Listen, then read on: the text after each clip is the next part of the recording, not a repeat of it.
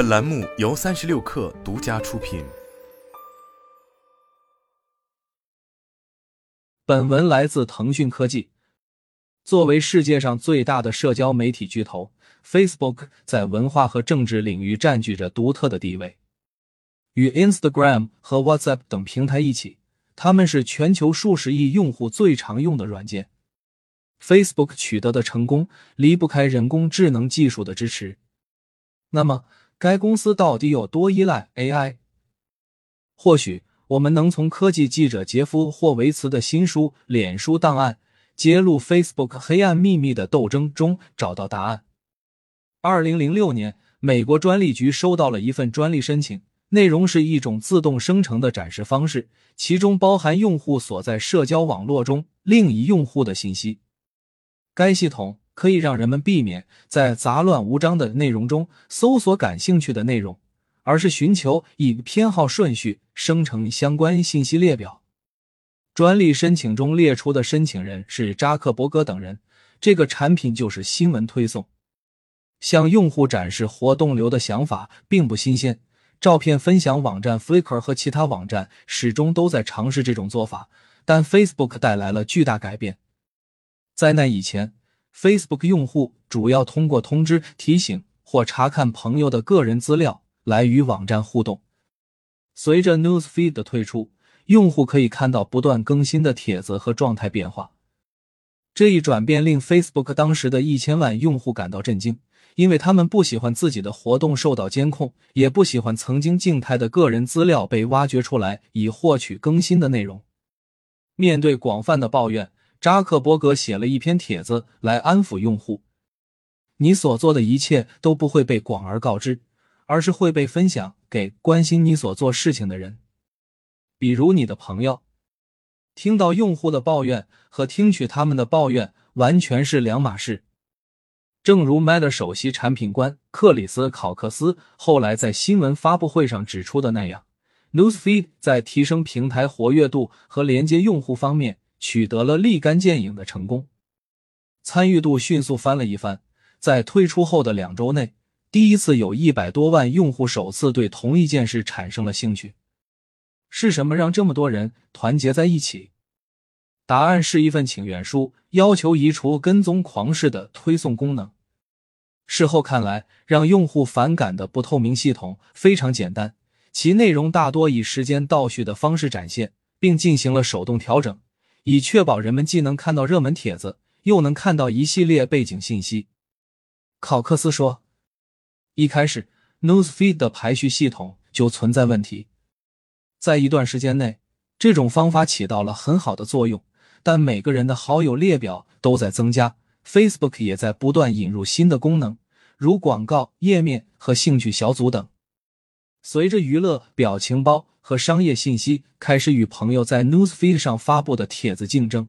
Facebook 需要确保刚刚登录的用户在烹饪页面上看到广受欢迎的墨西哥卷饼菜谱之前，首先会看到他们最好朋友的订婚照片。最初的内容排序系统被称为 EdgeRank，顾名思义，就是对边进行排序 rank。这是个简单的公式，根据三个主要因素对内容进行优先排序。发帖的时间、参与度以及用户和帖子之间的相互联系。作为一种算法，它显得很粗糙，只是粗略的尝试翻译这些问题。它是新的、受欢迎的，还是来自你关心的人？这背后并不是什么黑魔法在起作用，但用户再次对 Facebook 试图控制他们所看到的内容产生了反感，而且 Facebook 的活跃度等指标再次全面跃升。当时，该平台的推荐系统仍处于初级阶段，但用户一边强烈反对，一边又疯狂使用之间的巨大反差，导致公司内部得出了一个不可避免的结论：最好忽略普通人对 Facebook 机制的看法。尽管用户们坚持要求删除该功能，但 Facebook 却继续闷头推进，最终一切进展顺利。到二零一零年，Facebook 希望改善 EdgeRank 的粗略模式。以基于机器学习的方式推荐内容。机器学习是人工智能领域的一个分支，专注于训练计算机设计自己的决策算法。工程师们不会让 Facebook 的计算机根据简单的数学来对内容进行排名，而是会让他们分析用户行为，并设计自己的排名公式。人们看到的是不断实验的结果，平台提供他预测的最有可能从用户那里获得点赞的内容，并实时评估自己的结果。尽管 Facebook 的产品越来越复杂，用户数据的收集规模也前所未有。但他仍然不够了解用户，无法向他们展示相关广告。品牌喜欢在 Facebook 上创建内容所能获得的关注和热度，但他们并不觉得 Facebook 的付费产品有多大吸引力。二零一二年五月，通用汽车取消了在 Facebook 上的全部广告预算。一位著名的数字广告主管宣称，Facebook 广告基本上是网络上表现最差的广告平台。解决这个问题将落在华金奎诺内罗坎德拉领导的团队身上。坎德拉是个在摩洛哥长大的西班牙人，他在二零一一年搬到英国，在微软从事人工智能方面的工作。当时分散在北非各地的朋友开始兴奋地谈论社交媒体引发的抗议活动。他用来优化必应搜索广告的机器学习技术在社交网络上被大量应用。坎德拉发现。Facebook 构建产品的方式几乎和产品的结果一样具有革命性。在一位朋友的邀请下，坎德拉参观了 Facebook 位于门洛帕克的园区。当看到一位工程师正在对 Facebook 的代码进行重大却没有人监督的更新时，他感到非常震惊。一周后，坎德拉收到了 Facebook 的工作邀约，证实该公司的行动速度的确比微软快得多。坎德拉开始帮助改进广告技术，他介入的时机非常好。机器学习和原始计算速度的进步，使该平台不仅可以将用户划分为特定的人口统计领域，还可以发现他们点击的内容之间的相关性，然后利用这些信息来猜测哪些广告与他们相关。在开始近乎随机的猜测如何最大化点击率之后，系统将从它的成功和失败中吸取教训。不断改进其模型，以预测哪些广告最有可能成功。他几乎是无所不知的，尽管推荐的广告总是令人感到费解。但数字广告的成功门槛很低，哪怕只有百分之二的用户点击了一则广告，也可以称之为成功。由于每天有数十亿则广告投放，算法上的调整即使产生很小的收益，也可能带来数千万乃至数亿美元的收入。坎德拉的研究小组发现，这种算法可以大量试错并及时改进。这种快节奏的改进非常重要。该团队的人工智能不仅帮助提高了收入，还改善了人们对该平台的看法。更棒的是，定向广告意味着 Facebook 可以在不增加广告负荷的情况下，从每个用户身上赚到更多钱，而且不会出现太多问题。当 Facebook 向青少年推销假牙膏时，至少不会导致人死亡。广告是 Facebook 机器学习的前沿阵地，很快每个人都想分一杯羹。对于负责增加 Facebook 群组好友添加和帖子发布数量的产品主管来说，吸引力是显而易见的。如果坎德拉的技术可以提高用户与广告互动的频率，那么他们也可以提高用户与平台上其他内容互动的频率。每个负责内容排名或推荐的团队都争先恐后的对自己的系统进行全面检修，从而引发了 Facebook 产品复杂性的爆炸式增长。员工们发现，最大的收益往往不是来自深思熟虑的举措，而是来自简单的试错。工程师们没有重新设计算法，而是通过快速的机器学习实验取得了巨大的成功。这些实验相当于对数百种现有算法的变体进行验证。看看哪些版本对用户来说表现最好。他们不一定知道为什么某个变量很重要，或者一个算法如何在预测评论的可能性方面优于其他算法，但他们可以继续改进，直到机器学习模型产生的算法在统计上优于现有的算法，这就足够了。很难想象还有什么方法可以构建更能体现快速行动、打破常规口号的系统。Facebook 想要的更多。扎克伯格向专门研究深度学习的法国计算机科学家杨立坤示好。深度学习指的是构建能够以人类思维方式处理信息的计算机系统。杨丽坤已经因创造了使面部识别成为可能的基础人工智能技术而闻名。他被任命负责一个部门，旨在使 Facebook 成为人工智能基础研究的先锋。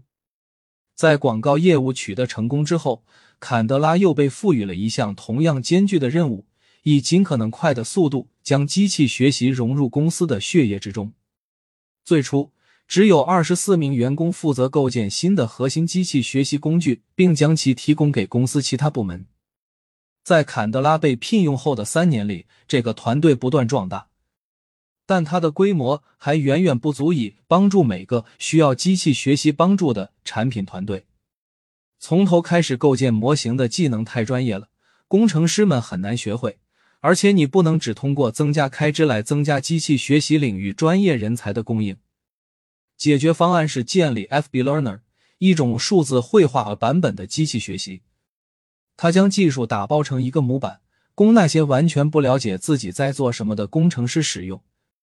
FB Learner 为 Facebook 内部的机器学习所做的事情，就像 WordPress 这样的服务曾经为建立网站所做的那样，使人们不必再使用 HTML 或配置服务器。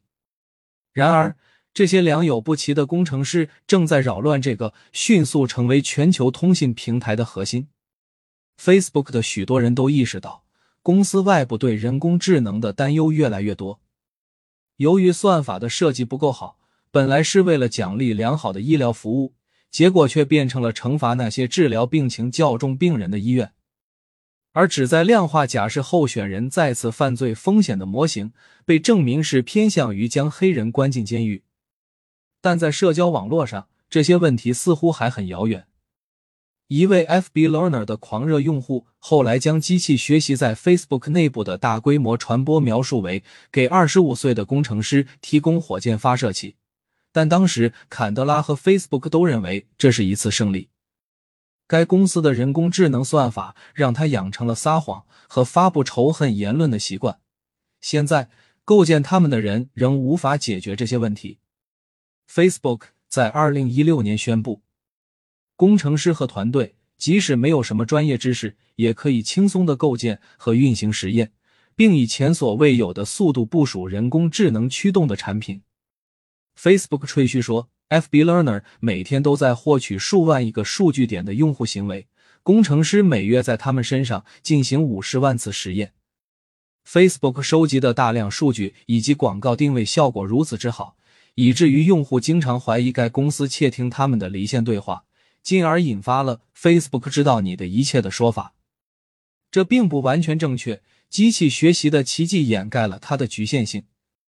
Facebook 的推荐系统的工作原理是用户行为之间的原始关联，而不是识别用户的品味和兴趣，然后在此基础上提供内容。Newsfeed 无法告诉你你是喜欢滑冰还是越野骑行。喜欢嘻哈还是韩流音乐，它也无法用人类的语言解释为什么某个帖子会出现在你的 newsfeed 中。虽然这种难以解释的缺点很明显，但基于机器学习的推荐系统体现了扎克伯格对数据、代码和个性化的坚定信念。他相信，摆脱了人类的限制、错误和偏见，Facebook 的算法能够提供无与伦比的客观性。也许更重要的是其超高的效率。另一项机器学习工作致力于找出 Facebook 推荐的帖子中实际包含的内容。这些被称为分类器的人工智能系统经过训练，可以对大量数据集进行模式识别。早在 Facebook 成立几年前，分类器就已经证明了自己在打击垃圾邮件方面的重要作用，允许电子邮件提供商能够超越简单的关键字过滤器。阻止诸如 yatgra 之类的大量电子邮件。通过接收和比较大量的电子邮件，机器学习系统可以开发出自己的标准来区分它们。一旦这个分类器被训练，它就会被释放出来，分析收到的电子邮件，并预测每封邮件应该被发送到收件箱、垃圾文件夹还是直接拒收。当机器学习专家开始进入 Facebook 时，分类器试图回答的问题清单已经远远超过了“这是垃圾邮件吗？”等，这在很大程度上要感谢杨丽坤这样的人。扎克伯格对其未来的发展和 Facebook 的应用充满信心。到二零一六年，他预测分类器将在未来五到十年内超越人类的感知、识别和理解能力，从而使公司能够消除不当行为，并在连接世界方面取得巨大飞跃。事实证明，这一预测过于乐观了。即使技术得到改进，数据集增长，处理速度加快。机器学习的一个缺点仍然存在，该公司开发的算法始终拒绝进行自我解释。工程师可以通过测试分类器来评估其是否成功，比如通过其判断结果来评估准确率和召回率。但由于系统是根据自己设计的逻辑来教自己如何识别某些东西，所以当它出错时，很难找出符合人类认知的原因。有时错误似乎是荒谬的，其他时候他们会以系统的方式反映出人为错误。阿图洛贝加回忆说，在 Facebook 早期部署分类器来检测色情内容的努力中，该系统经常试图剔除涉及床的图像。类似的基本错误不断发生，即使该公司开始依赖更先进的人工智能技术来做出比色情非色情更重要、更复杂的决定。该公司正全力投入人工智能，既要确定人们应该看到什么，也要解决可能出现的任何问题。毫无疑问，计算机科学的发展日新月异，带来的好处也实实在在。但是，Facebook 采用机器学习的速度、广度和规模是以可理解性为代价的。为什么 Facebook 的你可能喜欢的页面算法似乎如此专注于推荐某些主题？一段关于植牙的电脑动画视频片段怎么会被观看了上一次？为什么有些新闻出版商只是改写了其他媒体的报道，却能持续爆火？